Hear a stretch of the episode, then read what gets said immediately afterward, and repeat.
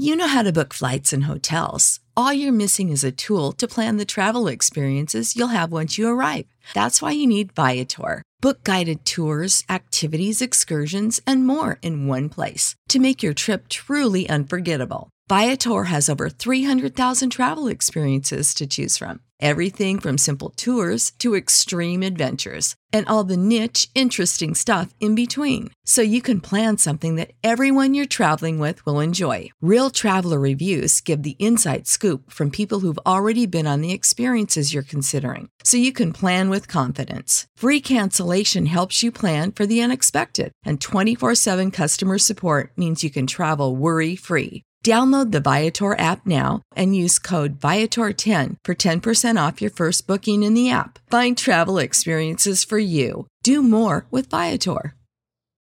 Without the ones like you, who work tirelessly to keep things running, everything would suddenly stop. Hospitals, factories, schools, and power plants, they all depend on you. No matter the weather, emergency, or time of day, you're the ones who get it done. At Grainger, we're here for you with professional grade industrial supplies. Count on real time product availability and fast delivery. Call clickgrainger.com or just stop by. Grainger for the ones who get it done. You are listening to the Lucha Central Podcast Network. And now, Lucha Central Weekly.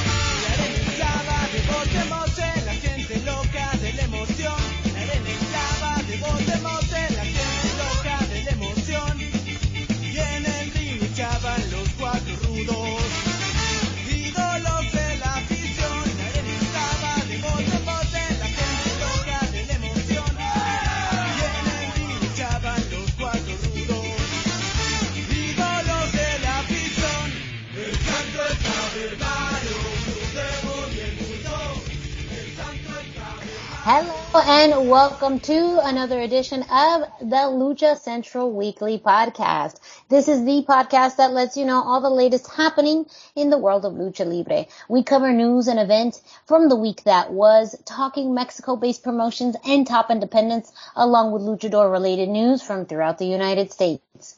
The Lucha Central Weekly Podcast is part of the Lucha Central Podcast Network on luchacentral.com. This podcast and others from the network are also available on all major podcast streaming platforms, including iTunes, Spotify, Google Play, iHeartRadio, Podbase Spreaker, and more. And of course, a shout out to our streaming partners at thechairshot.com. My name is Miranda Morales, and I'm one of the co-hosts of the Lucha Central Weekly Podcast. And let me bring in the rest of the team. Introducing first, he is the dashing one, Mr. Dusty Murphy. Dusty, how's it going? Uh, it's going pretty good. How's it going for you, Miranda? I am doing well. And, well, we can't do the show without the third member of this trio, and that's who? Who? Who? Who? It is the one and only Brendan Barr. That's who. Hey, hey. Uh, so how, how we doing? I think it's been established as good. Yeah, It's good. good. Just Yes. generally good. Okay. Yes. I, right. I feel like that's the vibe that I'm getting. I will, I will, Good. I will bring myself up to good then. Okay. the fact that you have to bring yourself up to good, like, that was a pretty low bar.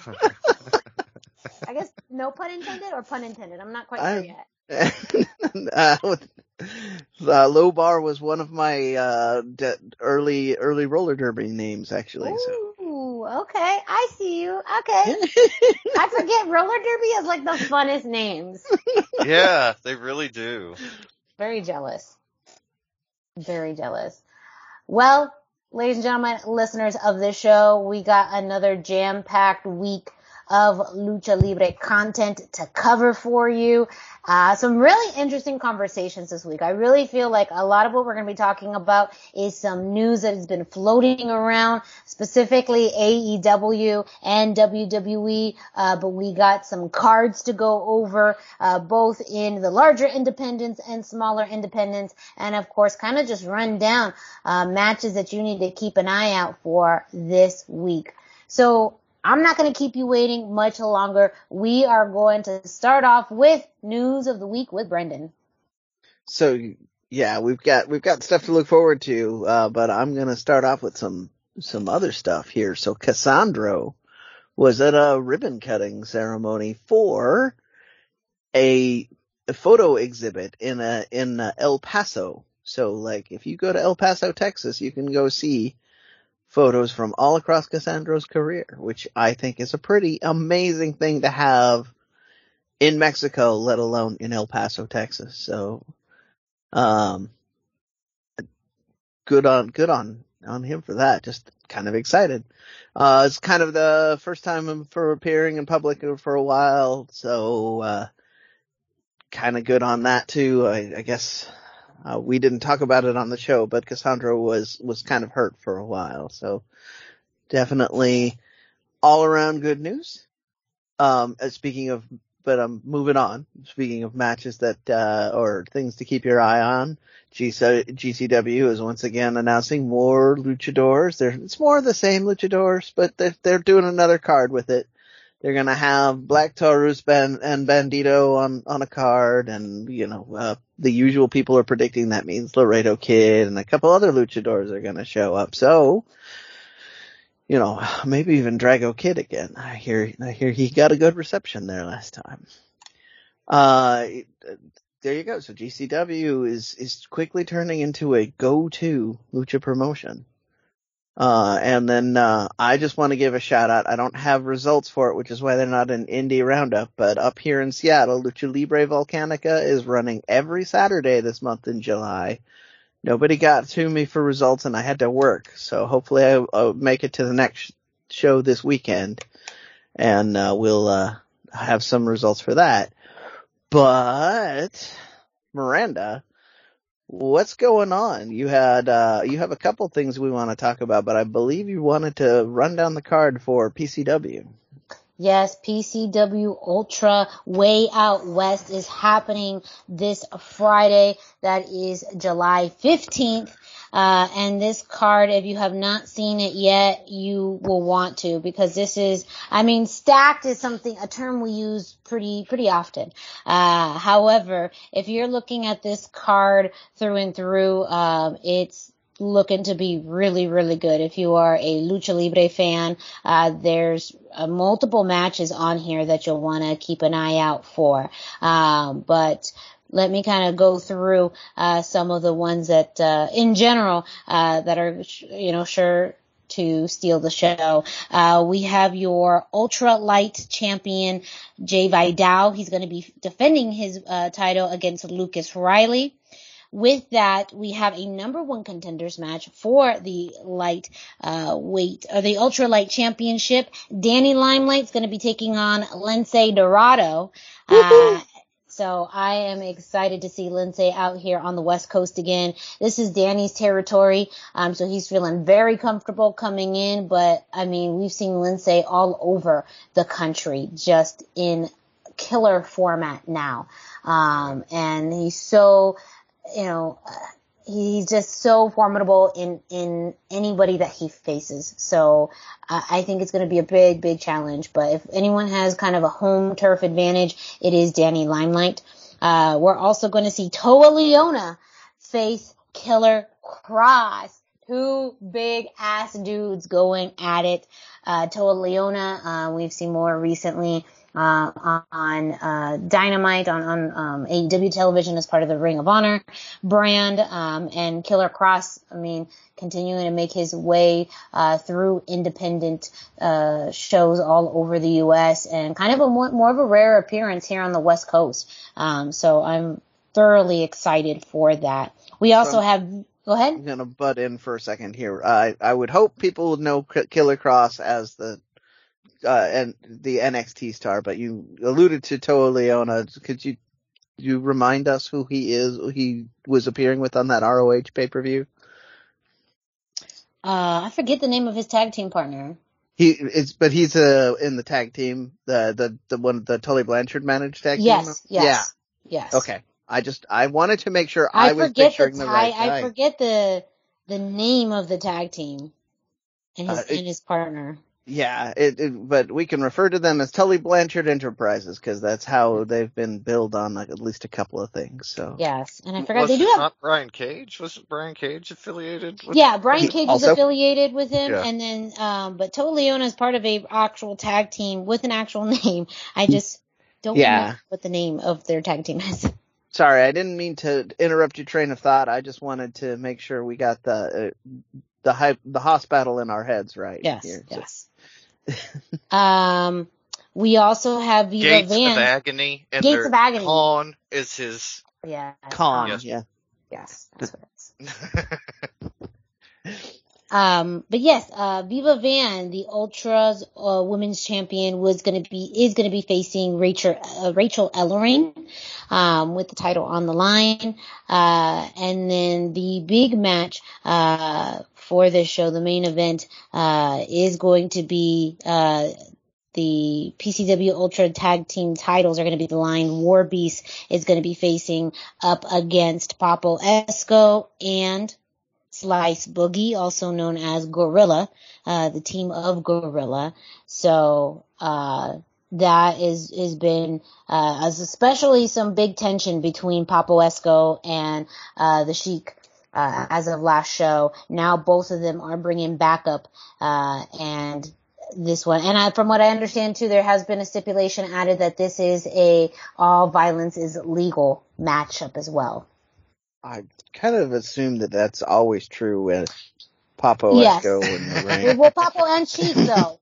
Sheik was the one who laid that uh, stipulation out. So uh, Sheik is not one ever to It's not, true. not only turn away from a fight, but just leave a fight as is. He Hmm. will always raise the stakes. I did forget. All violence is legal is totally a war beast thing. Yes. Yeah. It is very much a war beast uh, uh, stipulation. So um, that is going to be something something else. Like I again, just those matches in in of itself. Again, if you are a lucha libre fan uh, or just lucha adjacent fan, uh, all of these competitors, you know, have that you know background tie into it. Um, so I think that's going to be um, again very very interesting. Also, in general, we have Steve uh, Madison versus Shane um, Haste, I believe.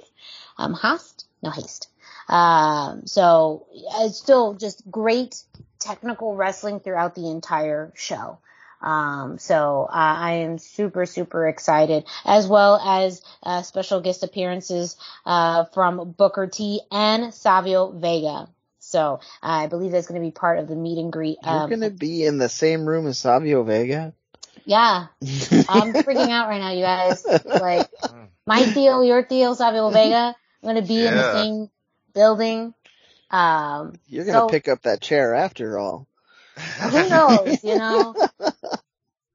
I just, just there's there's so much Puerto Rican pride happening on this card as well that I don't know what to do with myself. I may be hyped all night, where people are gonna be like, Miranda, calm down, you're embarrassing yourself.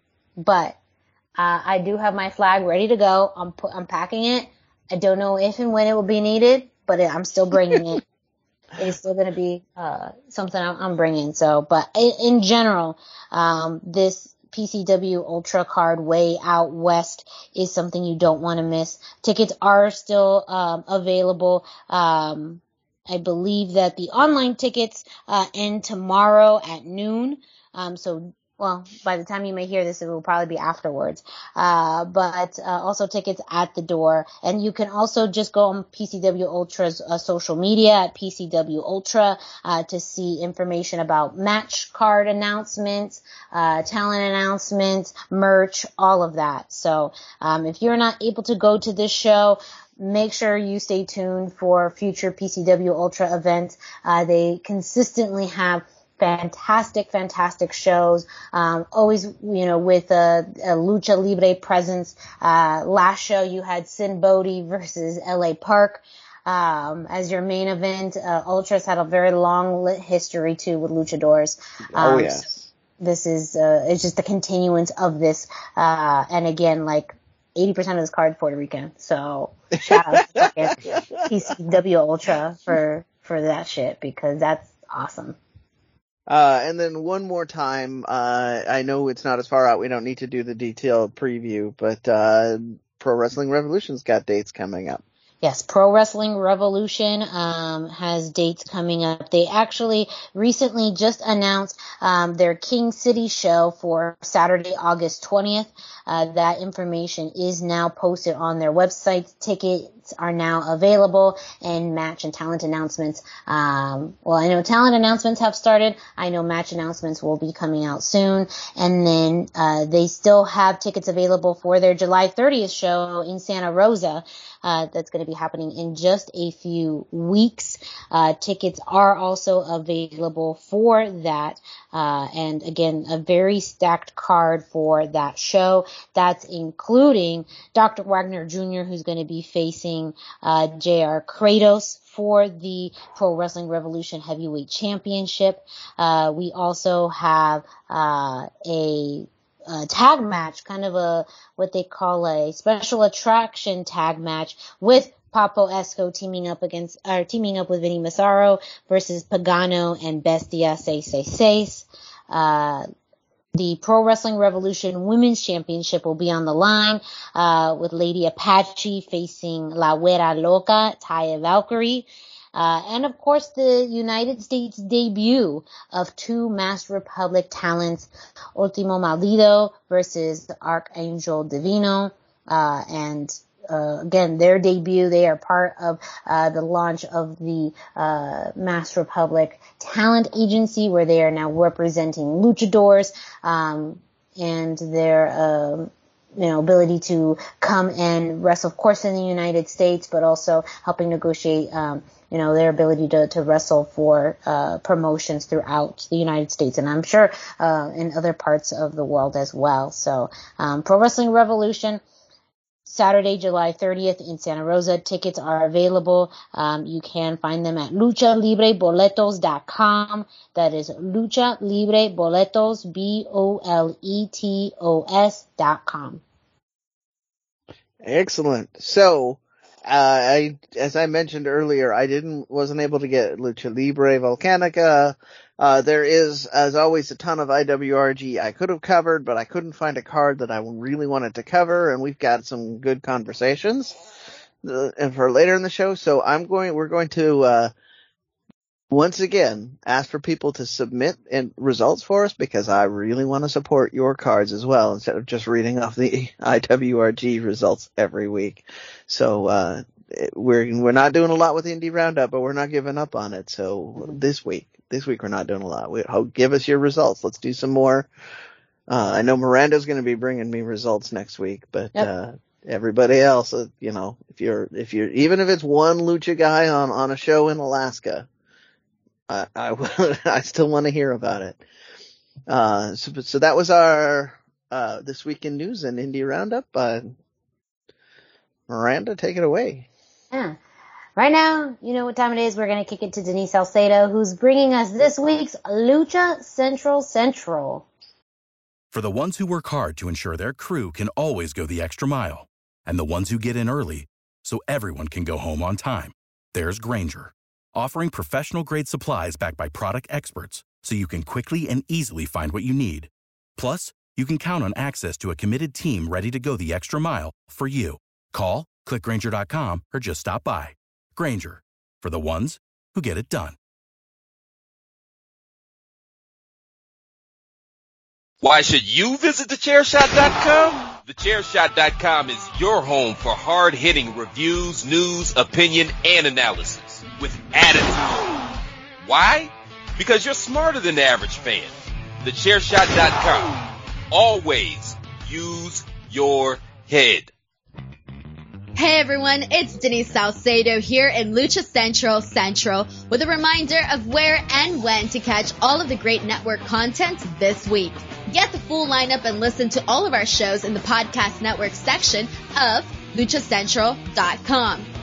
On Tuesdays, Masks Mats and Mayhem takes you inside the world of Lucha Underground as they take you weekly through the series with the benefit of hindsight and the benefit of special guests from the groundbreaking series. Check out the premiere video stream every Tuesday at 2 p.m. Pacific, 5 p.m. Eastern on the Lucha Central YouTube channel and at luchacentral.com. Then listen to it on your favorite podcast platform every Wednesday. Tuesday nights live, it's Wrestle Boss, where Fabi Chulo talks MMA and pro wrestling with special guests and listener call-ins.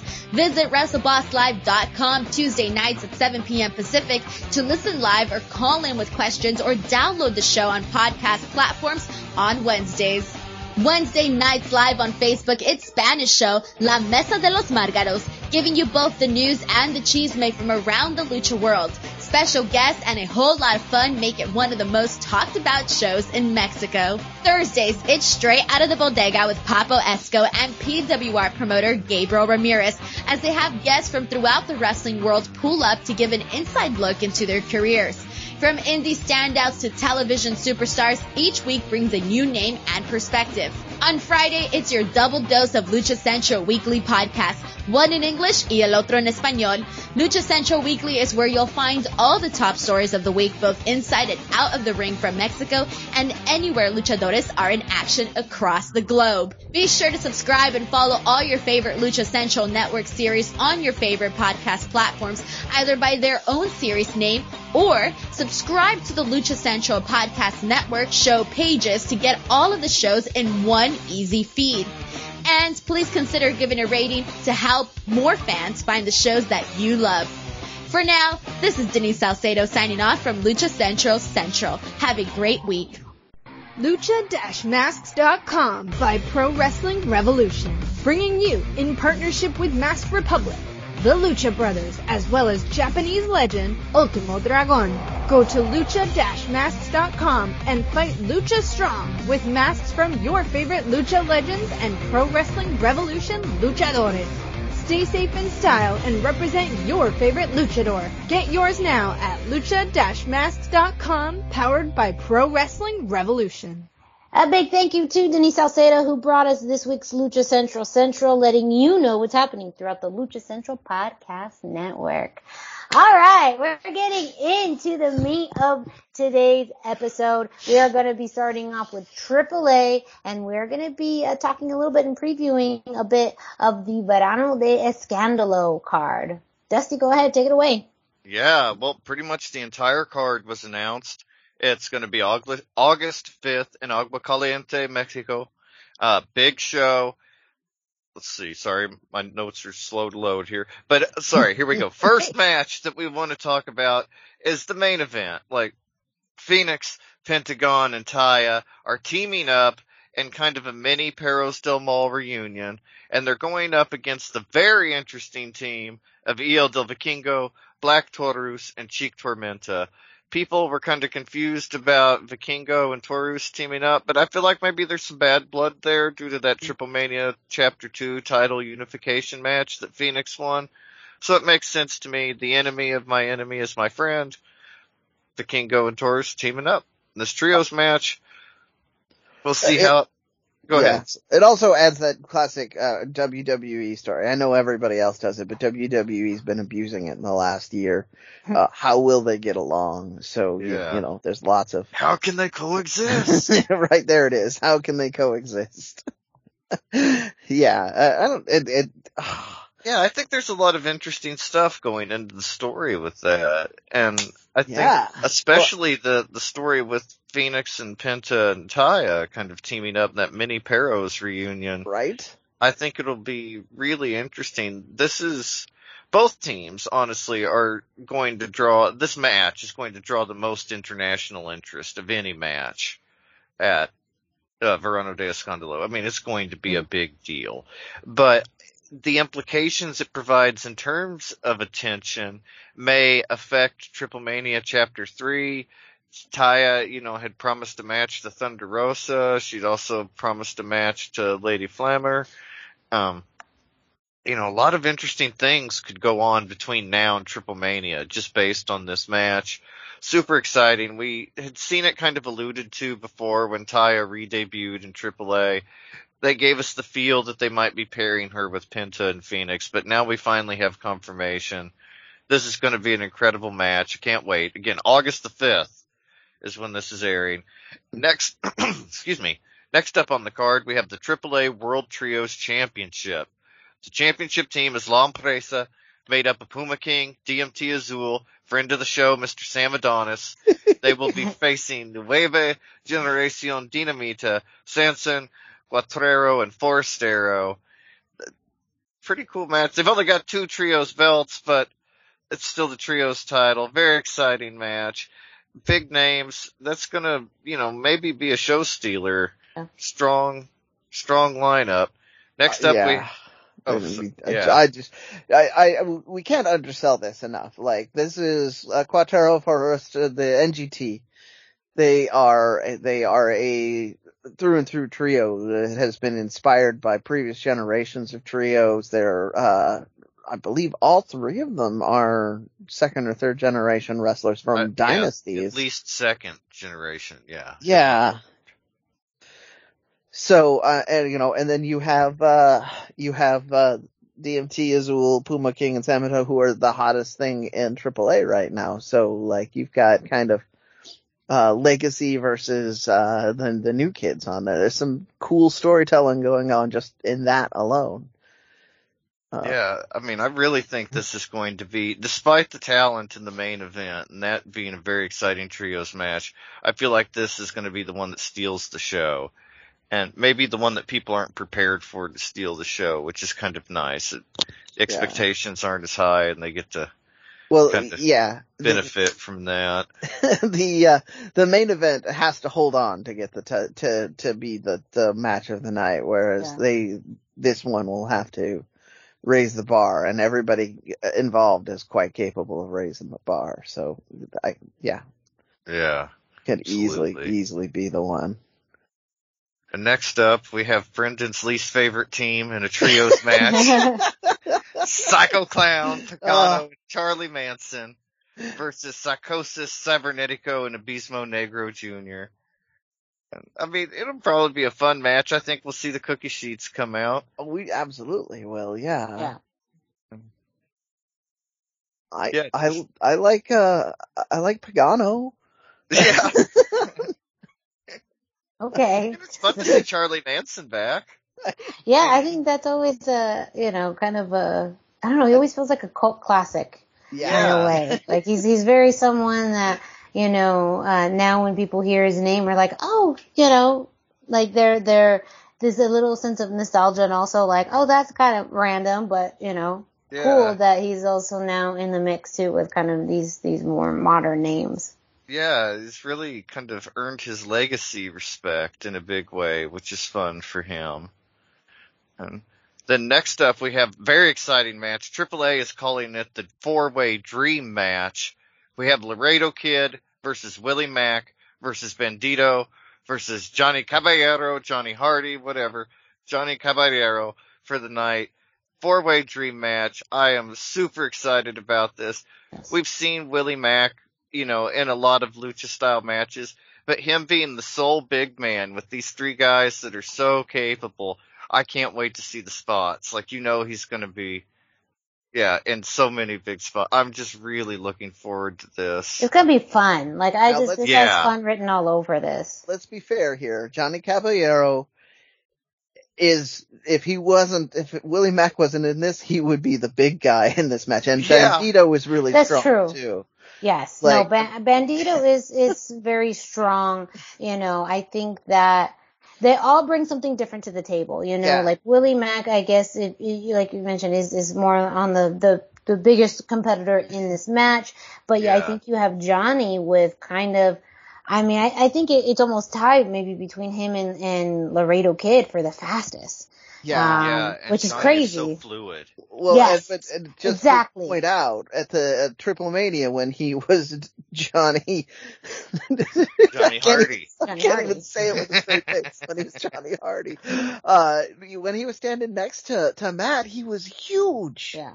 He's a big boy. I mean, I've I've been in the room with him, but I never like got that this as much sense of presence as when he was wearing that outlandish Hardy outfit. So like he- he is. I forget. People underestimate how big and strong he is too. Yeah. Yeah, so this, this, I, I don't know. This, I mean, definitely a scene stealer match. This is where we're gonna get lots of, you know, those internet clips, um, Oh, yeah. that they're gonna be floating around. This, um, this match, like, just makes me smile when I, when I see Oh this. yeah. Yeah, I think it's going to be one of the big highlights of the night. It's And- it's your highlight reel match to Miranda's point for sure. Yeah, absolutely.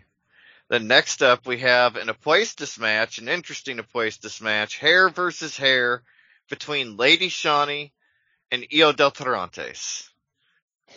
I mean, This one, like, how did we get here? Because I think that was how, what we were like. This is a yeah, long to this this? is a long story thing. Um, I, I, so over lockdown in particular, Hijo del Taran, uh, Tarantes was, uh, was actually wrestling a bit, uh, but he was wrestling against the women. And, uh, that was partly because they'd been, they'd been fed up with his heelish tactics. Uh, so, so, um, yeah, we, I mean, I, I, it's, we're still a little distant from, from that to where we are now in time, but I feel like they're, the, they've known that they were, this is was going to happen for a while and to, like, Konnan's point and, um, a bunch of, uh, uh, like, I think even Vampiro mentioned it, that apuestas take forever, right? They build up Yeah. over years. So, no, I mean, we may not have seen a recent interaction between the two, but the the, the thread of it's always been That's in the air. That's very fair, yeah. Especially Hijo de Tarantes being, you know, a, a Rudo ref. Um, Yeah. This this feels like it's more like his comeuppance, and Yeah. I'm here for that. I, I I mean, I see very little way, and I think I think that's what they want. I think is that's very little way that that Tarantes comes out of this with his hair. I think he's Yeah. gonna. I, I there's gonna be a lot of shenanigans. A lot of wrestlers are gonna get involved. Tarante Senior is probably gonna get involved, uh, but uh, on the good guy side, because that's Yeah. been a story that they've been doing for a while too. That he doesn't like the way his son is behaving, despite the fact that to this day Hugo Savinovich will still scream that Tarantes is a criminal and a crook. So I think we could also see Faby Apache involved somehow Mm. I believe so. Yeah. because Uh, they have been. I mean, Yep. oh, for at least ten years they've been Mhm. enemies. You know, I mean, it's been a thing.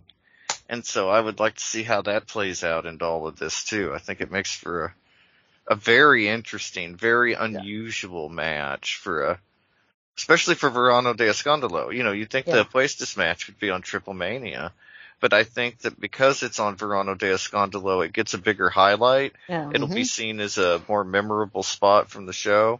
And it's going to be a big deal for Lady Shani if she, well, win or lose. Mhm. Either And- way, it'll be huge. I do want to ask, and, and kind of both of your guys' uh, opinion and analysis. I know, I think we, we still have to go through a match or two, but I, I know we've talked about it before, but just kind of too as a refresher for the listeners about where does a Verano de Escandalo land in kind of the AAA uh, events layout? You know, um, and, and kind of in particular, you know, possibly like the comparison to SummerSlam. Yes, it's very comparable to SummerSlam in a way, but also to Royal Rumble, despite not having the gimmick match of a Royal Rumble. Royal Rumble generally sets up your WrestleMania card. Verano de Escandalo usually sets up whatever isn't already set up for your Triple Mania card. Mm, okay. But our Triple Mania card was kind of planned in advance already, so this ended up being a much bigger show, much more Right. interesting.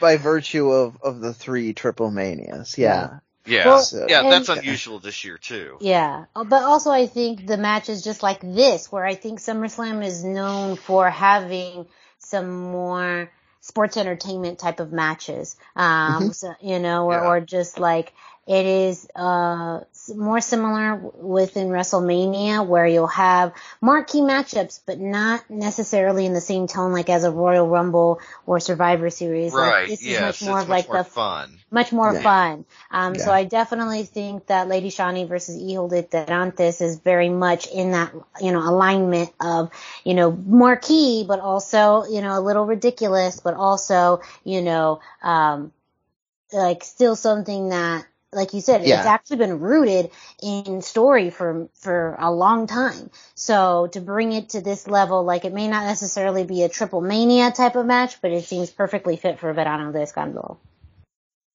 Yeah, I agree. I, I think it's going to be a great match. It's, it, it- like I say, it, it allows it to, to be highlighted in a way that it just couldn't be anywhere else. And so it, it just fits perfectly for Verano de Escándalo this year. It uh, it potentially has implications that will lead into Triple Mania anyway, because Yeah, absolutely. to your point, Lady Shani, win or lose, gets a big shine on her. So what happens, say she, if she wins, is Tarante's going to be, uh, be turned, turn technico and be good from now on, or is he going to be double down and be more wicked? And as that, like, as that builds into Triple Mania, more things will happen with it. So, I hope he on one side of it or the other. Bald man in Mexico. That's saying something. But Yeah, yeah, no. no, yeah, I totally agree. Yeah, when you have that side of it, but then then you have the yeah. Either way it could go. If he goes Technico, that's huge. I mean, that's a game changer in AAA, and Mhm. yeah, just so much that could happen. Very cool. We also have one last match on the show. The heel team of Jesse, Diva Salvaje, and Dulce Canela are facing obviously the best trios team in AAA, Mr. Iguana, Aramis, and Nino Hamburguesa with Microman at ringside. This is it. I, Yep. I mean, This is it. I- Yeah. If there's a Mount Rushmore of Lucha Libre in this moment, it would be these four gentlemen. Yeah, you've got the. I mean, it's it's it's really weird to me that Aramis is kind of the odd man out Yeah. because he's the most straight luchador on this. It's, Yeah, yeah, he's is the only one that doesn't have kind of a double comedy thing. Yeah. And, and not to discount, because I mean, like, uh, we've mentioned before, Mr. Iguana, you know, I mean, he's, I believe a blue belt, and he, you know, I mean, he knows some crazy stuff. So he can go. We've seen him in CZW, crazy stuff, but he's a crazy he's fun. athlete, Yeah. Yeah, Yeah. but he's also fun. And and Microman, like I can't wait to see how Microman gets involved. We've seen how Yeska gets involved in Mr. Iguana's matches, but can you imagine Microman?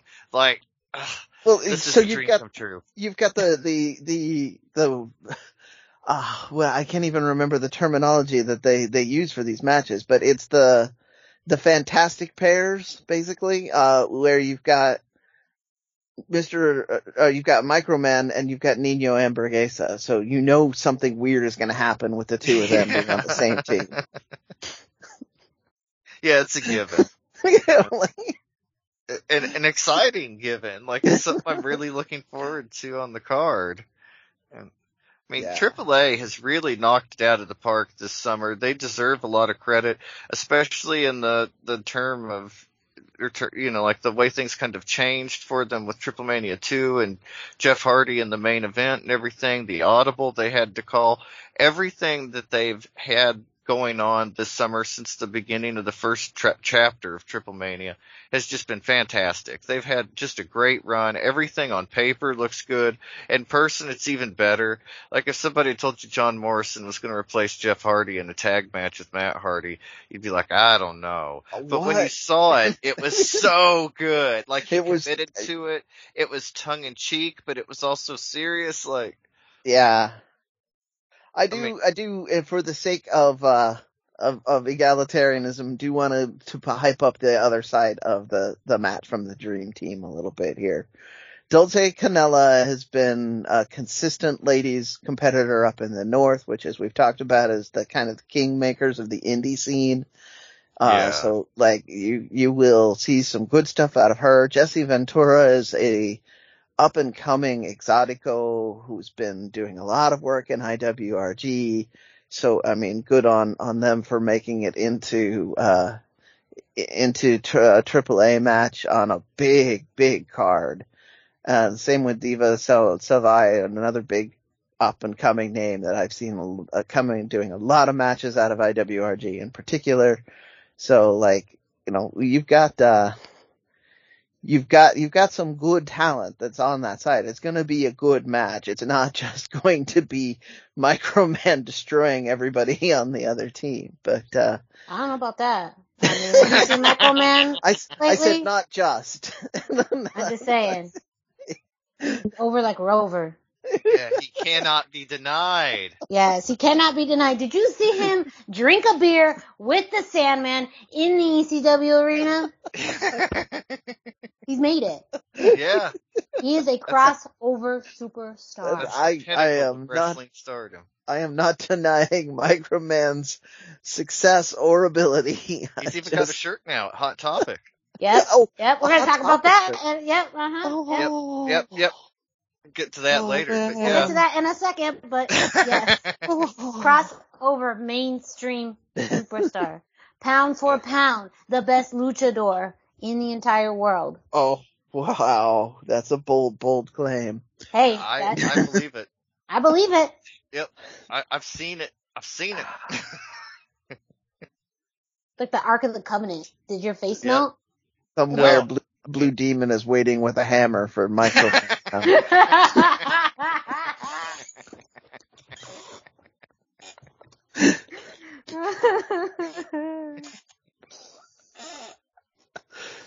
Oh, Yeah, we- stuff. Verano de Escandalo, August the 5th. It's going to be a party. uh, is that is that gonna be on FITE? Do we know? I believe it is. Yeah, I believe it's a FITE pay per view. okay.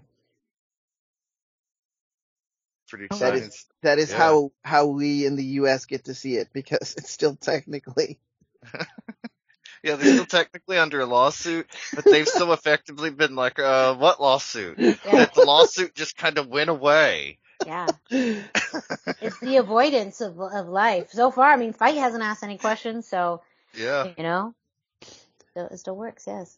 Well, we're of course going to be covering that. Uh, we'll be letting you know if there, you know, more match and talent announcements, and of course, we will be covering Verano de Escándalo uh, in the weeks to come. We're going to be moving into AEW this week, Dusty. Uh, definitely a, a few points of discussion for this week in AEW. Yeah, we got a lot of things going on. First up, we had Dark. And this week on Dark, well, first of all, we had a couple of matches, one involving Pac and one involving Thunder Rosa that were filmed in other promotions. And that is so cool and so special and it made it made Dark feel special and unique, like very cool.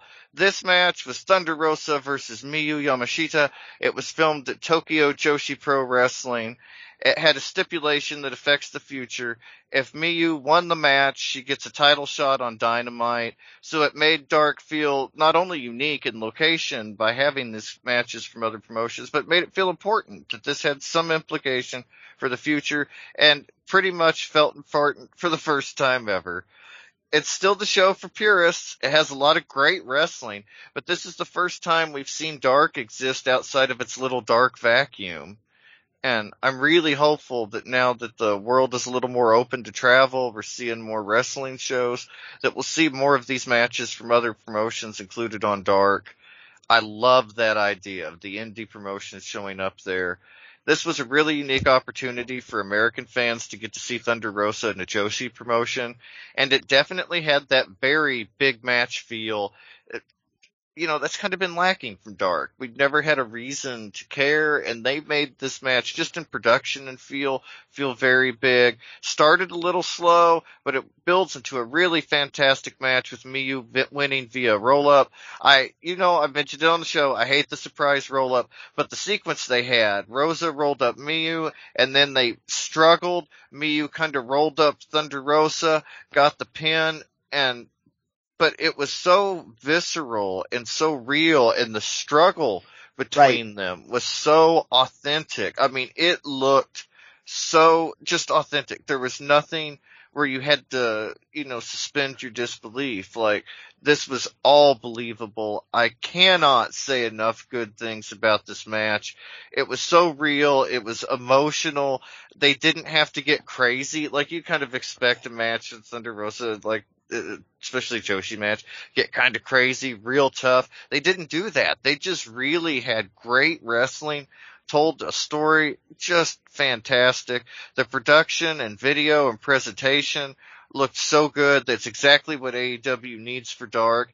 And it made the women's division look and feel important on an international level. And that is something they just haven't been able to do that yet. It's so important that they do it. And I'm glad that Thunder Rosa got that opportunity. She already had these connections in Tokyo. She's wrestled a lot of different places, Joshi style. And, you know, it looks like they're going to start to bring in some of the stardom wrestlers from the Joshi wrestlers from Japan. A lot of cool things going on there. Thunder Rosa is at the beginning of this kind of blending the international style. And not only that, but we got to see the Lucha versus the Joshi. Just such a great matchup. I highly, highly recommend this match. It's, it may not be the best match ever on Dark, but it's, if it's not, it's the second best. Like it is so good. Well, it's, And- as you said, it's the most important match. So, Mhm. Yeah, kinda- I mean, no match has ever felt this important on Dark. Yeah. and or had this much implication for the future of a you know dynamite or you know even a rampage but Mhm. very cool very exciting. And we've talked about it before. It needs to exist outside of its little bubble. We need a reason to care about dark. And if they keep putting on matches like this people will definitely start to care. It's so good. I i highly recommend you check it out on youtube. It's free. Just check it out. Very good stuff but then we didn't have much lucha news and or er, on Dynamite this week, but we did kind of have some confirmation of some rumors. There had been kind of some discussions. Sean Ross Sapp had kind of mentioned or alluded to the fact that Proud and Powerful might not be getting along. And we had seen that Santana and Ortiz weren't really together. And now, I mean, they would appear sometimes in multi-man matches, five-man matches, but they not tag matches. We hadn't seen them together as a tag team some time. Konnan says that they, he didn't really elaborate, but he No. said that they have heat between them. that's and- exact, yeah, per, almost, that's almost the exact quote. Yeah. Like, Yeah. Yeah, there's some heat there. That, like, that's Yeah. pretty much all he gave us, cause it was a direct question, so he he's not gonna not answer it, but Yeah. And we've seen Santana counting down the days left on his AEW contract in Twitter. We've seen him winning the singles championship in Puerto Rico for the Latin American Wrestling Exchange. Um, no interaction between the two, no tag matches, and something that I haven't seen mentioned really, but Ortiz changed his look. You know, he had that Apuestas match, shaved his head, yep. he may be going for a different presentation, a little different style now outside of the tag team. So it's it's really interesting, really telling, and I I mean, I feel bad that Proud and Powerful never got the chance to have their moment. There were so many times in AEW, especially especially after that street fight match, Mhm. when they could have just pulled the trigger on them, when they should have pulled the trigger on Proud Right. and Powerful. And we see it with right now with Keith Lee and Swerve Scott. You know, they they won the tag titles this week on Dynamite, but it feels like too little, too late. Like their momentum's kind of Yep. deflated a little from where it was. They did that with Thunder Rosa when they held off on her winning the title until the Dynamite in San Antonio. And they just don't have the ability to deliver on the moment the way that they need to in AEW. Now, th- I'm gonna, I'm gonna ask the hard question here. This is the one the whole internet likes to put forth and everybody has an opinion on it. Do you think it's because the Young Bucks are EVPs and they are all about tag team wrestling? Either of you? I, I think it plays into it Yeah. because I, I mean, I love Keith Lee and I really love Swerve Scott. Like he is the guy. He should be a top single star. Well, Uh, he should be top whatever. If he, Yeah, if this is a tag team, they Yes. should be, they should be a heavy push tag team because Yeah. Swerve's there. Yeah. But at the I same mean- time, it feels a lack of importance within AEW. Like it didn't feel, I, I don't, uh, deflated. Well, it feels yeah, I feel I feel like there was really the peak when the Lucha Bros won the tag titles, Mhm. and then when I think what did they lose it to Jurassic Express? I Yeah. don't remember the sequence, Yeah, but I feel it. like that that has kind of been it's a kind of little bit of a slump right now. Um, and, and I don't know if it's necessarily, uh, the, the booking aspect of it or just maybe. Right. Well, the plan was for the Hardys to be champions. Yes. So Yes. when Jeff had got his DUI, it threw everything up in the air. But they should have put Keith Lee and Swerve into that ladder match with the Bucks and Right. Jurassic Express and had them win. And or the- or the proud and powerful to the point. Yes. Yeah, Right. but I, I also agree too. Like Proud and Powerful at one point really had, you know, more when they were. I, I think even some of the feud between, um, you know, them and um, what was the other faction? Was it the Pinnacle? So they would, uh, yeah, the the two big ones they've had have been the best friends and and the pinnacle. Yeah. So I feel like at the Pinnacle, like that was really a peak of their like, you know, hotness as as a team.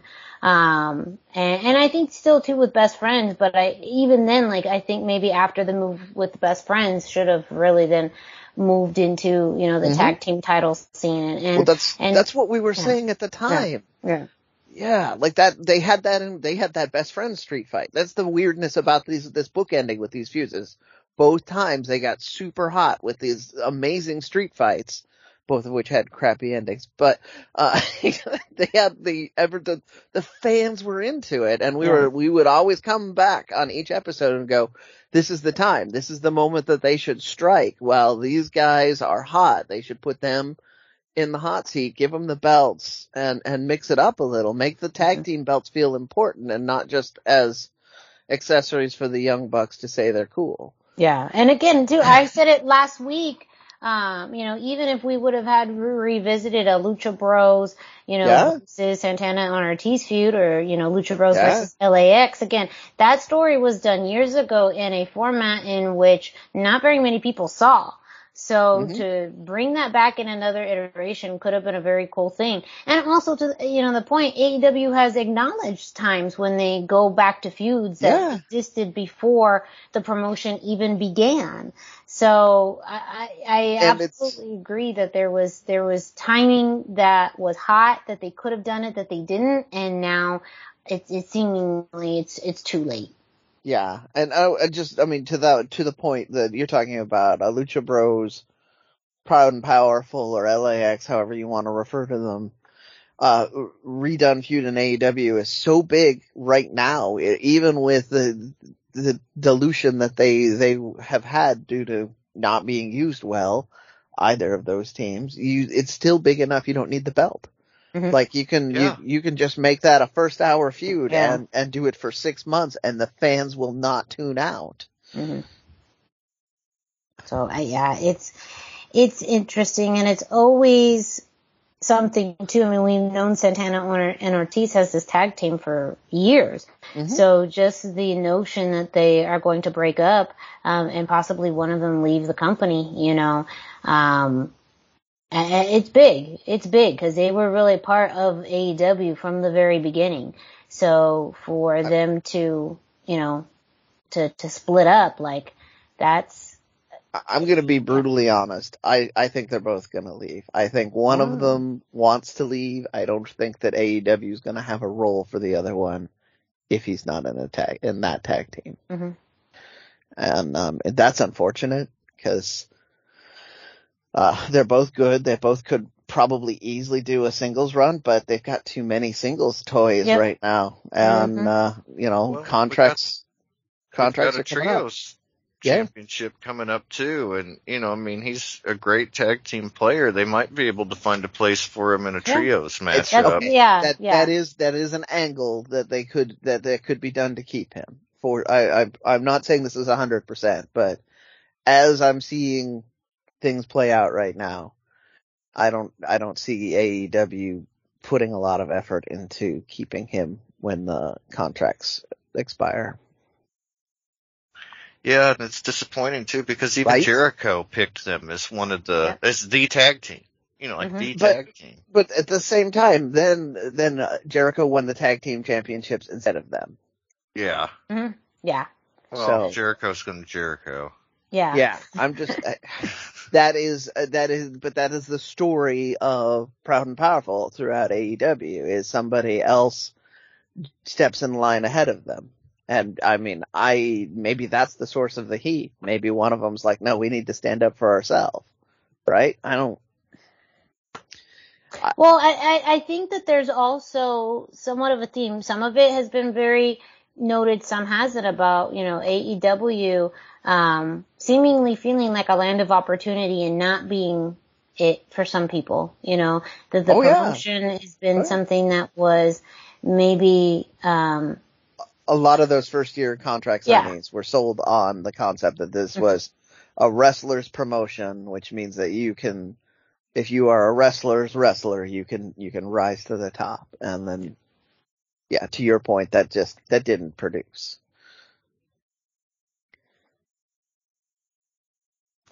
I- have feelings, y'all. yeah, I mean, I'm, I, it will, it will, it will be tough to see I- one I- or both of them leave. I, I wanna, I wanna just again go on, on because, you know, the internet's gonna hear this kind of thing. I am not anti-AW. They are, they're, I love tuning in. I don't, I don't have to watch them. Dusty's got that job, but I still love to tune in and see what they're doing. I may sound critical, but it's because I want, I want something that's not the WWE to succeed right now. That's really what, where I'm coming at from this. I don't know about, I can't speak for my podcasting mates here, but, uh, I really want AEW to, to be just, to just round that corner and be like a really amazing promotion instead of just a very good one.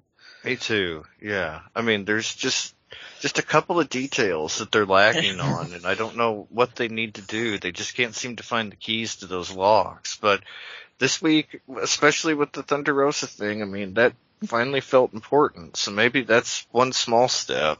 I did have a fantasy booking thing when you mentioned this. Imagine if uh they they took the took a camera or maybe two down to Mexico and you just had some LFI film some squash matches down there. Yeah, Imagine be how- incredible. Right? Just imagine and how so much good for those kids Yeah. to be in the ring with LFI. And yeah, I Yeah. mean, like, yeah, there's a lot that would be. I mean, everybody would benefit from it, and even us as the fans, the company would benefit, the wrestlers would benefit. Like, It would it would make Dark. So I I talked about this on the off the air. Uh, Dark has a very dedicated fan base of of regulars that show up, but it would make more people curious about maybe I should tune in this week to Dark if they mixed it up a little more. They kept doing these matches from other places, or they had um, indie wrestlers that aren't signed just re- wrestling matches on Dark unannounced. Right? I mean, just even that would help. Can you just imagine if the Yeah. instead of revealing uh in, instead of you know doing a big TV reveal, they just had uh, had the, the new LFI member come out for a match. They didn't even announce him as LFI, and then later when he's announced as LFI, they're like, "Well, we should have seen it was coming. It was on Dark." yeah, Just yeah, yeah, there's just lots of little things they could be doing like that to make it feel important, and Mhm. they've never pulled the trigger on making Dark feel important. And then. I, I had high expectations for at least Dark Elevation when they announced that there was going to be Dark Elevation, but that's Mhm. just like their kind of lower mid card talent, and then they're yeah, yeah, I just, I don't know, but like I say, hopefully this is the beginning of making Dark feel important, and it also makes the women's division feel important. Um, you know, it's the first AEW title to be defended internationally, I believe, and so you know, I mean, or to, I guess it wasn't defended, but it opens up for a title defense. Yeah, yeah. But- yeah. Well, also, Yeah. I guess, um, I guess also first televised champion or first champion in AW in a televised match overseas. There, Yes. there's what we're. there we go. for. Yeah. That, that's that's the you know roundabout because it is it's a very big deal um, that we have a AEW champion wrestling overseas in a televised match. And in such a great match too. They really picked a great matchup and had a fantastic match. And and like I say, you'd expect it to be crazy. It's not. It's more reserved and tells a story and it's more emotional. Like it's an incredible match. I highly recommend everybody check out Dark this week. Right. Well, up next, we're going to be moving into MLW Major League Wrestling. And this week we had Kings of Colosseum, which is serving, I believe, as MLW's kind of season finale. Um, they didn't necessarily coin it as that, but in announcements during the show, they mentioned that a new season of MLW will be kicking off, and it's going to launch with the um, event happening in El Paso.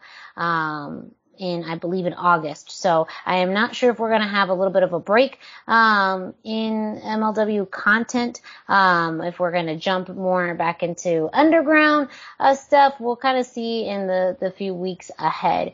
Um, but it does kind of seem like we're kind of turning over uh, a chapter in MLW. Uh, as far as matches this week, really one mainly lucha adjacent match, uh, and that was Matt Cross versus ACH.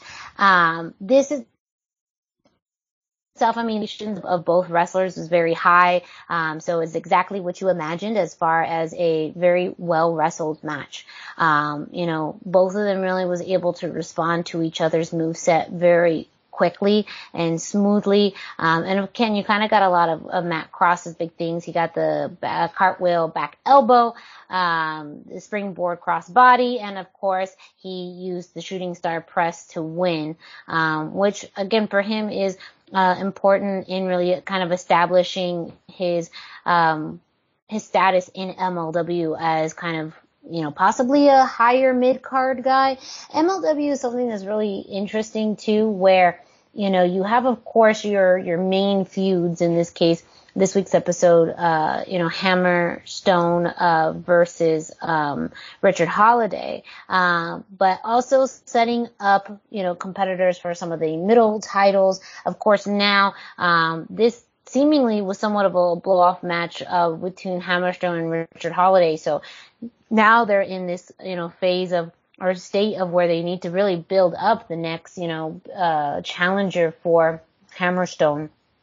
Um, but you have uh, the the middleweight championship uh, there uh, in MLW, um, the open weight championship, which are your two main mid card um, titles, and so Matt Cross seems really well positioned, I think, for either one of those uh, lining up. But also, you know, uh, possibly you know, someone too that could have a great match with Hammerstone, and um, even if it is kind of a match that's just featured on Fusion, um, as a one-off, it still could be a really great uh, match um, in general. But um, you know, not so much lucha content this week. Uh, we really didn't even get a whole lot of uh, Azteca Underground storyline.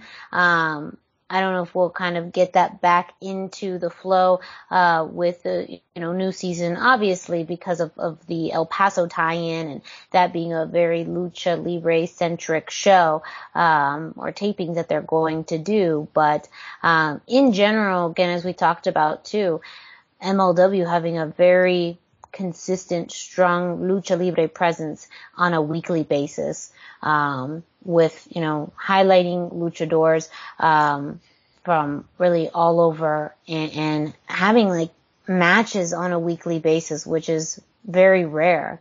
Um, for a promotion, seemingly. What are your guys' thoughts on that? At least, you know, now with, with MLW possibly doing this, uh, season finale, um, and that, that utilization of, of luchadors within this, you know, quote unquote season of MLW. Yeah, go ahead, Dusty. um, I I think the MLW. I mean, we've.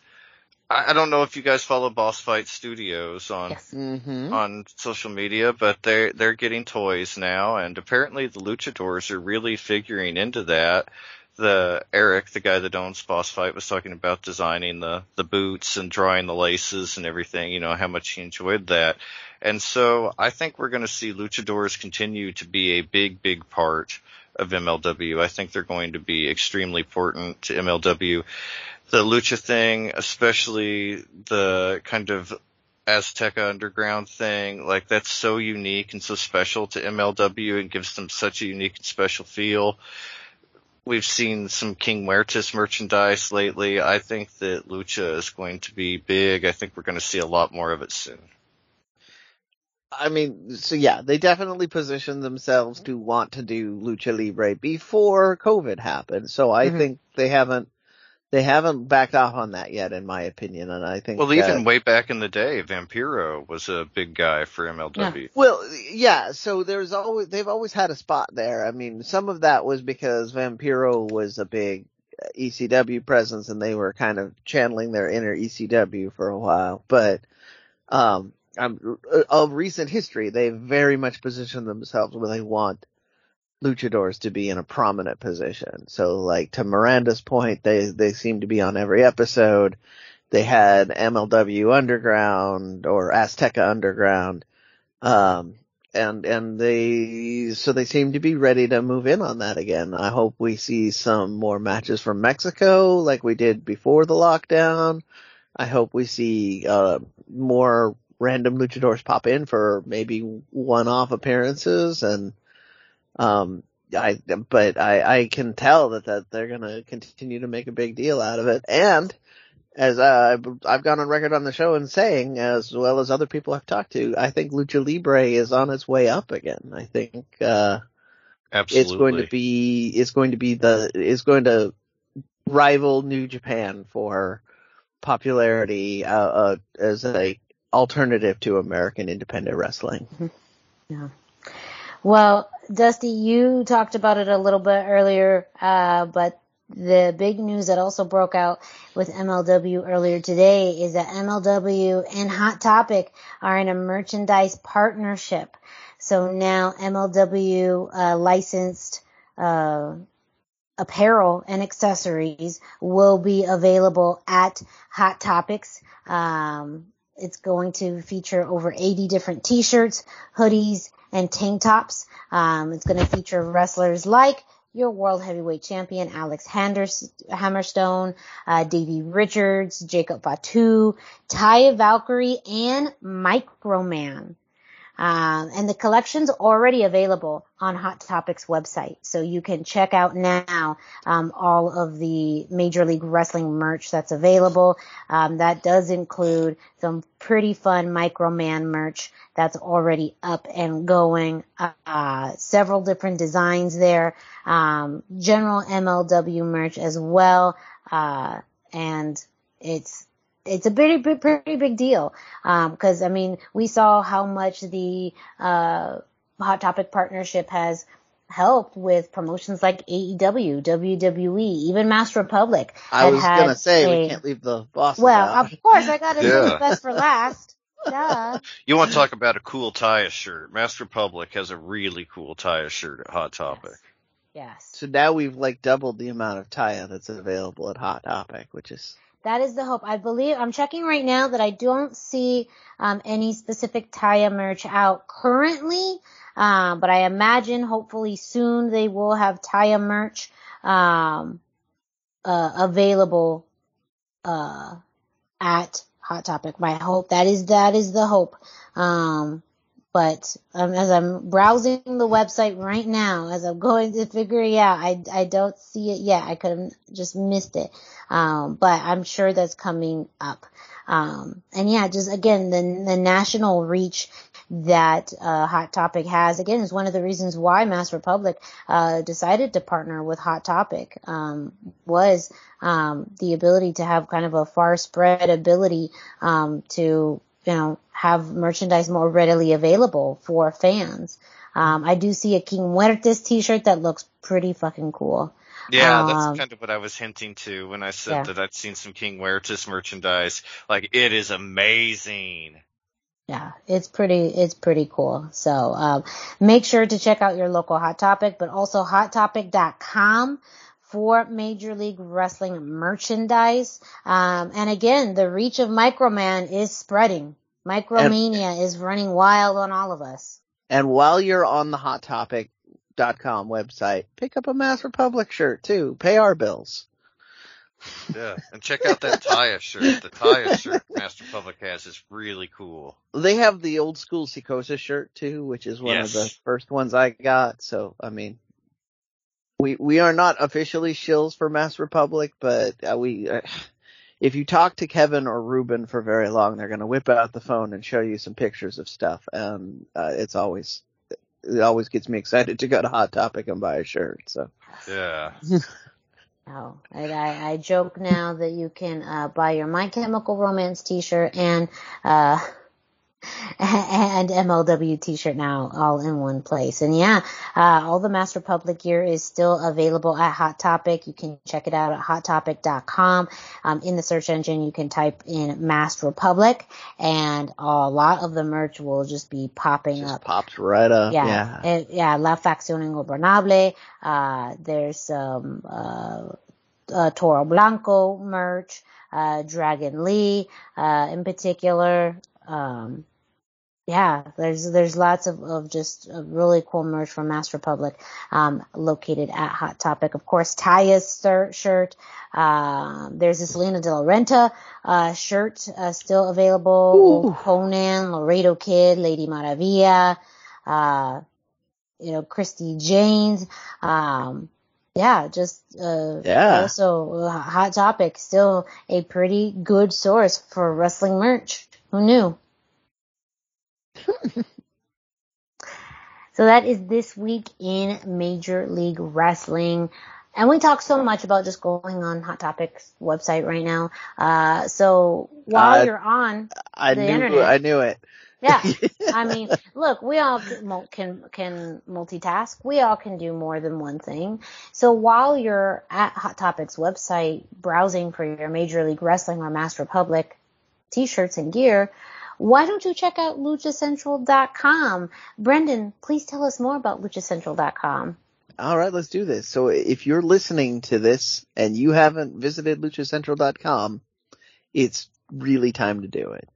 LuchaCentral.com is the online home for Lucha Libre where you can get all the top news in English and in Spanish. Find the top, yeah, find the best curated video content and original content not seen anywhere else. Find when Lucha Libre events would be happening in your area. Find photo galleries from top photographers covering Lucha Libre around the world. Place to have your voices heard from all, from weekly polls to annual awards. Seen and read by top executives in all of the major Lucha Libre promotions across the globe. And on top of this, it's still free. LuchaCentral.com is your centralized place for all things Lucha Libre. Wonderful. We are going to be moving on next into this week in WWE. Dusty, tell us what happened. Yeah, well, we, we had a little bit of development with some, you know, more of the Mysterio story. We had Rey Mysterio facing Finn Balor. Finn Balor defeated Rey Mysterio, but it was the first clean finish Finn Balor had in a long time in a singles win. It feels like since his U.S. Championship title match that he won. And yeah, very interesting there. But the story of the match was Rey Mysterio's back. They worked it over pretty heavily in the match. Finn wore his tights for the first time in a long time, brought his A game, landing two separate pendulum backbreakers, and worked Rey's back over from there. All in all, Finn just had great offense, looked very strong. Rey did a great job selling. He had a especially nice looking top rope hurricanrana spot, as well as a power bomb spot to the outside, but it wasn't enough. Finn was able to pick up the win after hitting a super strong looking coup de grace. Great match. Just disappointing that Rey Mysterio didn't win. But uh, as we had seen on social media last week, kind of after the match, Judgment Day have been making overtures towards Dominic. But there's always the intangible there with Rey and Dominic being aligned. Could it be that we see them both join Judgment Day, give them an air of legitimacy? But we've also seen some vignettes for Edge coming back, and you know, if they aligned with Edge to take on Judgment Day, like a hyper babyface trio of Edge, Rey, and Dominic, there's so many exciting things there that they could do and that finally make the Mysterios feel important and, you know, for lack of a better word, mysterious again. What are they going to do? What's going to happen? It's the first time I felt that way about the Mysterios in a long time in WWE. And that alone is just so important that you know, sense of interest that they've created with them.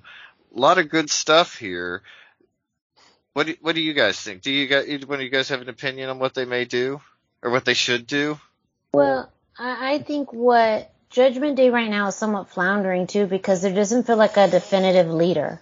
Um, Right. Since Edge was ousted, it was kind of the assumption that you know possibly Finn Balor was going to be the leader, um, and maybe that was somewhat of the plan. But now with Rhea out, you just have more of a tag team, and um, it just doesn't quite feel like Finn is the leader, or is he supposed to be the leader? It's still very vague. And so I feel like establishing somewhat of a hierarchy within the Judgment Day is really going to give it a better identity. Whether that is adding Dominic and then establishing Finn as a, you know, the actual leader, um, or, or what, you know, something just has to happen where it's a little bit more clear about, you know, what, who, who is leading the, the Judgment Day. Um, you know, I, I, I could see it both ways. I do think it's interesting if there's, you know, there's been so much conversation around, you know, Dom turning on, on his dad. Rey has been very adamant about, you know, that not being part of a, you know, storyline that he wants to be a part of, you know, and so I don't know if that's, if that means Rey would then somehow be part of Judgment Day, but I also don't think that that's a good fit for Rey either. So I, you know, it's, I could see it going somewhere interesting, but I don't see it going in that direction. I do think that what they're trying to do is establish Judgment Day as a team, mm-hmm. but at the same time, you know, is it against somebody that truly matters? And I, and I hate saying that about Dom and Rey, but you know, I think that the last big interesting thing was, you know, that, that tag team match against, you know, Miz and, um, uh, Logan? Paul? Yeah. Yeah, Yeah, Logan, Logan Paul. Paul. You know, like that was a very fun, interesting feud. Um, because there was so much to tell, but also was a lot more kind of fun and, and lighthearted where, um, here, you know, because of Mysterio's losing so much and it's, you know, just this whole Rey and Dom dynamic that they never really tend to even tease around. Like, to me, it just doesn't seem like the, even if the Judgment Day get over, I don't think it's going to have the same umph or impact that possibly they're hoping for.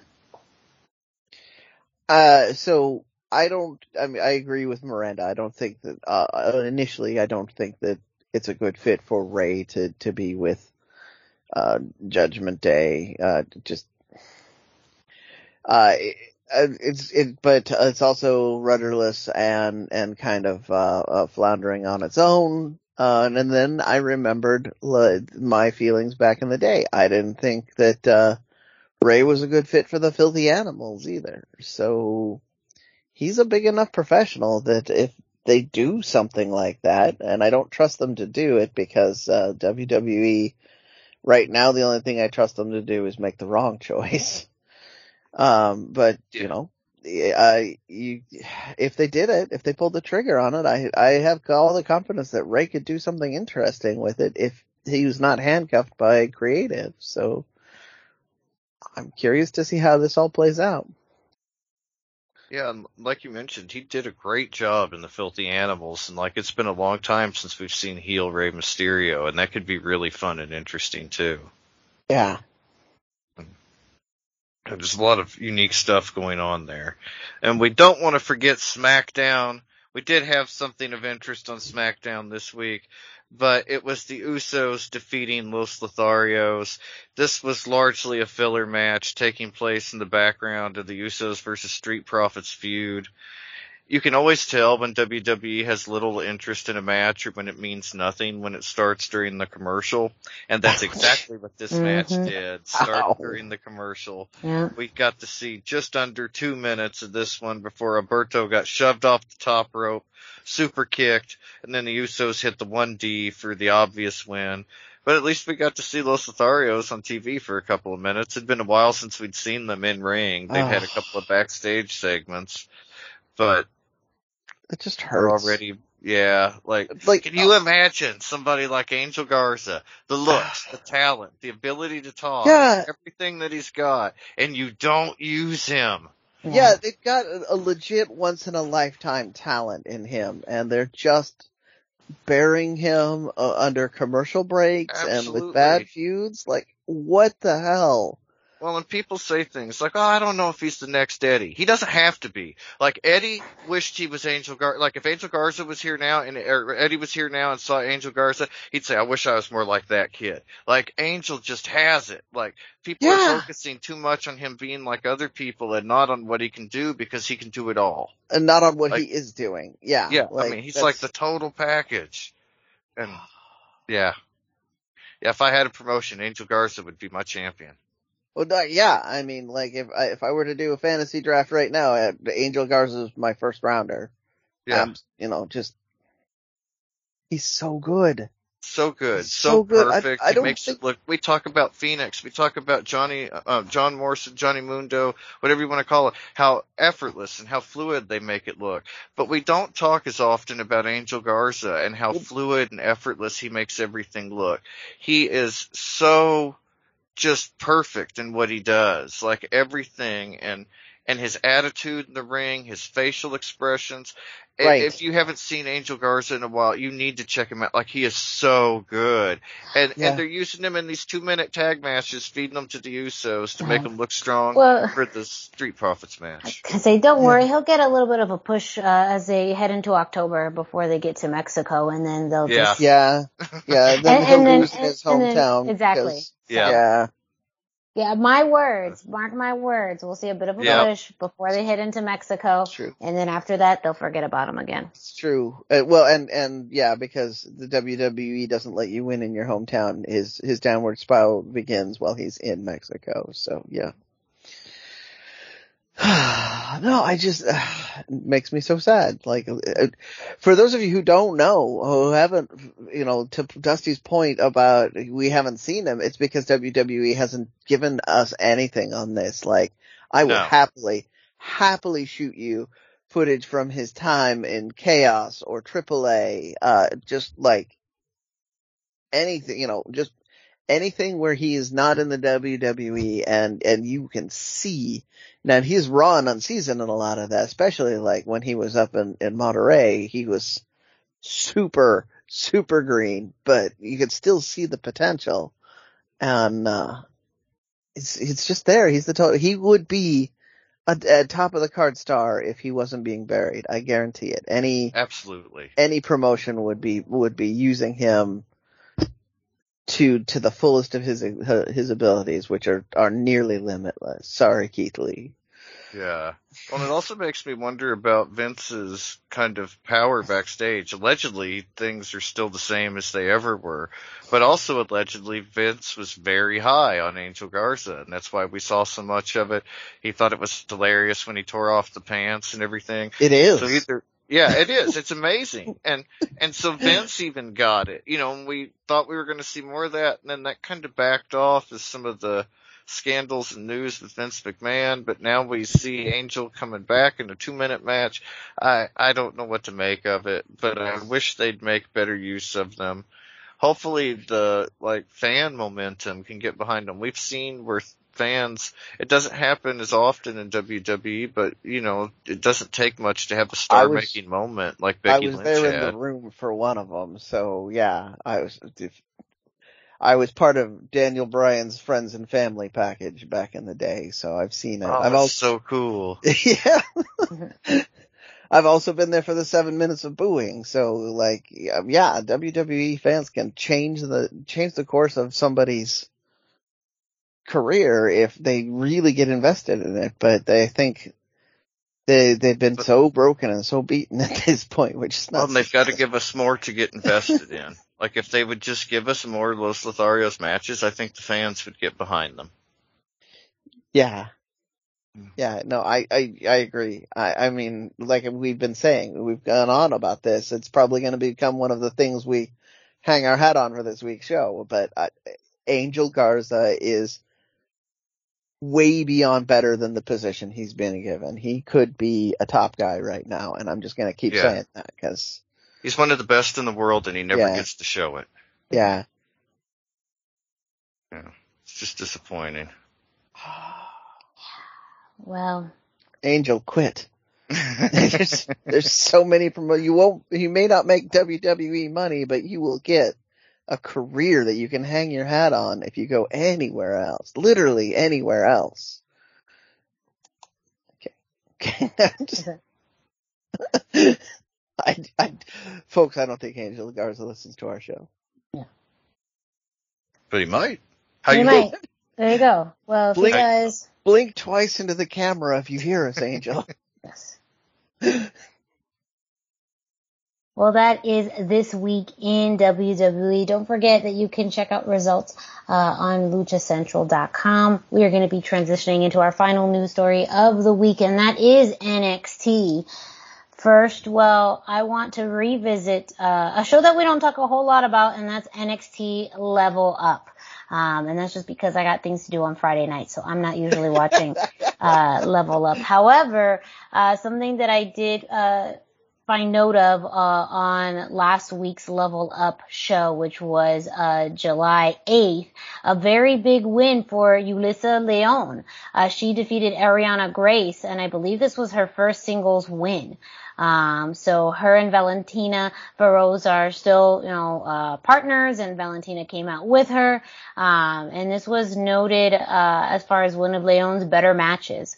Um, so she, uh, won, um, and I think again, you know, with a level up somewhat being a little bit like a dark of sorts for NXT, I think it's a great opportunity for, um, some of their newer talent to get that experience, uh, on television. So usually people who have a little bit of a, a push or a win on uh, level up is kind of a way to test the waters. And also sometimes that does translate into storylines that are happening um, on NXT 2.0. So uh, just something of note for Level Up. Sometimes some uh, you know things happen, some pretty big milestones, especially for some of the newer wrestlers on NXT. But this week on NXT, well, some things happened, and that's very vague. But that's also because uh, there were some things that were very definitive, and others, well, we're still kind of waiting to see. First off, uh, prior to uh, this week's show, it was announced that Roxanne Perez was going to be facing Mandy Rose one-on-one. However, uh, I believe it was after the first match, we found Roxanne Perez, who was laid out in the parking lot. Um, I think it was actually as the show started. I apologize. Um, that she was laid out in the parking lot, so she was attacked. And all throughout the night, it was a who done it, who attacked Roxanne Perez. Um, and that was, you know, kind of trickled into backstage segments um, through throughout the show. Um, but for our Legado sighting of the uh, of the night, um, you know, last week Tony D'Angelo told Joaquin Wild and Cruz del Toro that they needed to prove themselves in order to, you know, maintain and still be part of the family. Um, also, as we saw last week, uh, Santos Escobar was out uh, because Tony D'Angelo had, uh, you know, attacked him. Now that he said he didn't, but it was very much alluded to that. So this week on um, on NXT, Tony D'Angelo and Channing Stacks Lorenzo faced the team of Malik Blade and Edris Enofé um, after the match uh, in which uh, Stacks and Tony D'Angelo won uh, Joaquin Wild and Cruz del Toro were pretty much forced to uh, beat on um, Malik and Edris to kind of show their loyalty uh, to to the family. Um, so this was, you know, very reluctantly, um, seeming like, but it also is kind of the next step in this story about, you know, you know, uh, Tony trying to truly incorporate Legado into the family. Um, so it does, you know, again, we, we talked about it last week about what this means for Santos, you know, where we may see him. He did post a tweet, I believe, earlier this week, um, pretty much saying that he was, he was going to return, that he was going to make his comeback. So it does seem like we are going to get Santos Escobar coming back, um, and trying to win back the, the family, um, and kind of get the, the second leg of this story. Was that your kind of impression as well as after seeing his post on social media? I think he's gonna beat the fools up. Mm. I think he's gonna load that mass with some legacy and heritage and headbutt them until they stop moving. Yeah. Uh, I, Dusty- yeah. yeah, no, I agree. I mean, I think he's going to show up and whoop some ass. Hopefully. It's Hopefully. time. I'm it's ready. time. Yes. Yeah, the tone very much was not, uh, you know, I'm going to play politics. It- he he wants to kill somebody, so Yes. Venganza. Vengeance will be his. Uh, for the main event uh, of the show, we did uh, get uh, the women's championship match. To begin with, though, Cora Jade came out. Toxic Attraction, uh, you know, came out kind of gloating, and Cora Jade came out to interrupt them. Cora Jade being the uh, tag team partner of Ro- Roxanne Perez, and they won the NXT Women's Tag Team titles last week. Um, but then we did see Roxanne come out. Um, she she had the taped rib, so you know that's always a good old sign that you know she's she was beat down. Um, but the the match did go on um, with uh, Roxanne Perez. However, we did get the moment, the shot heard round the world, and that is when Cora Jade turned on her tag team partner, and we found out who really did lay out Roxanne Perez, even though you know it's pretty much alluded to, and it was her tag team partner Cora Jade. So, um, Mandy Rose, of course, uh, retained her title, um, but you know, it, it was uh, yeah, some it was something else. So, uh, this leaves the NXT Women's Tag Team titles in an interesting predicament. There's lots of people who are saying this is their way of killing those titles, um, especially since uh, the main roster does not have NXT or does not have women's tag holders right now. That you know NXT or NXT is probably just kind of pulling the cord on that as well. What are your guys' thoughts on that? Is that do you think that's what's happening here? Is that this is NXT's way of getting rid of the women's tag titles? I hadn't even considered that, to be honest with you, but it sounds very WWE. Mm-hmm. I mean, yeah, I feel like it's probably a mandate that came from the top. So, uh, yeah, no, no women's championships and tag team championships anymore. And that's such a, I mean, it, it's more than just a weird little shame. Like there was, it wasn't that long ago we were praising NXT for having one of the best women's divisions mm-hmm. in all of wrestling. And, and we were saying it was, it was actually one of the best divisions, period.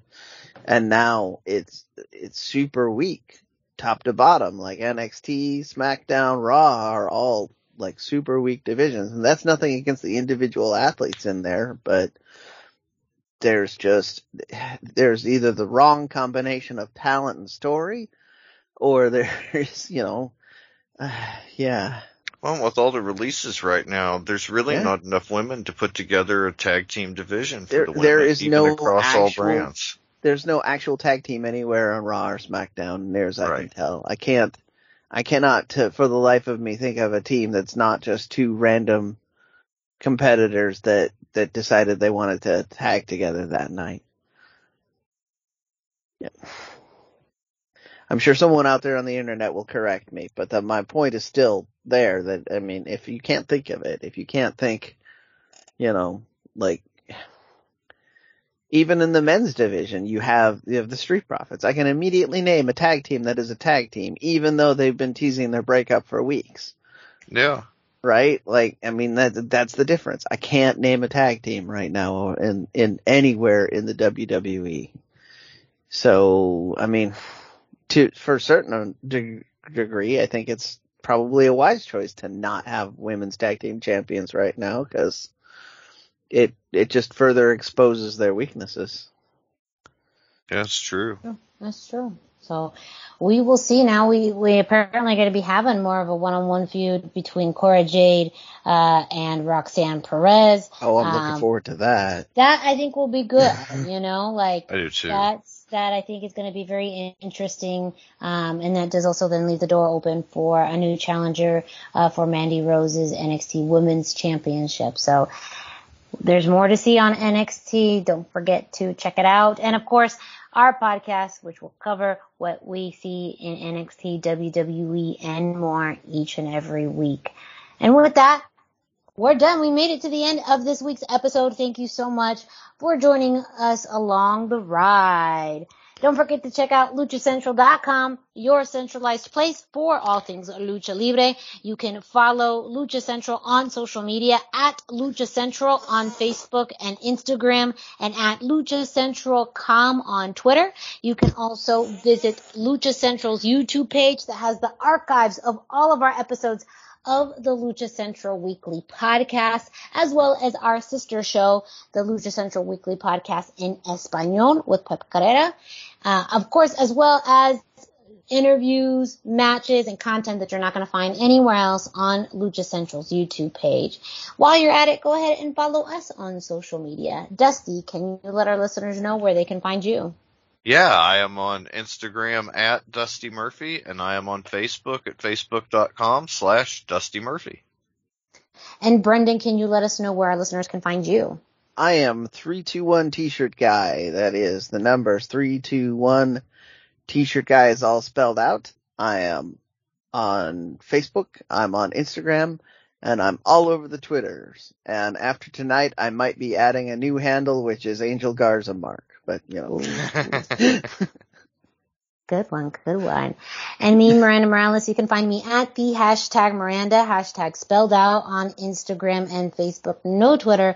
But also please feel free to reach out to us as Brendan had uh, made the uh, announcement earlier about if you are an independent wrestler, promotion, fan and you would like to be highlighted on a future edition of the Indie Roundup, please reach out to us.